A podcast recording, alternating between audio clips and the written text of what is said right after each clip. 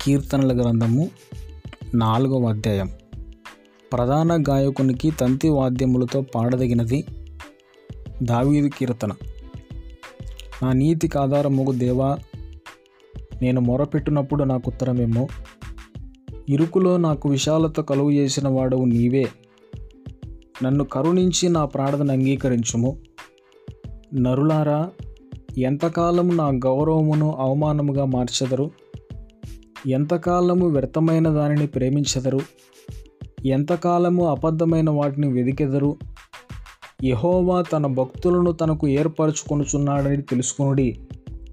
నేను యహోవాకు మొరపెట్టగా ఆయన ఆలకించును. భయము నుండి పాపము చేయకుడి. మీరు పడకల మీద నుండగా మీ హృదయములలో ధ్యానము చేసుకుని ఊరకుండుడి నీతియుక్తమైన బలులు అర్పించుచు యహోవాను నమ్ముకొనుడి. మాకు మేలు చూపువాడు ఎవడని పలుకువారు అనేకులు. యహోవా నీ సన్నిధి కాంతి మా మీద ప్రకాశింపచేయుము. వారి ధాన్య ద్రాక్ష రసములు విస్తరించిన నాటి సంతోషము కంటే అధికమైన సంతోషము నీవు నా హృదయంలో పుట్టించితివి.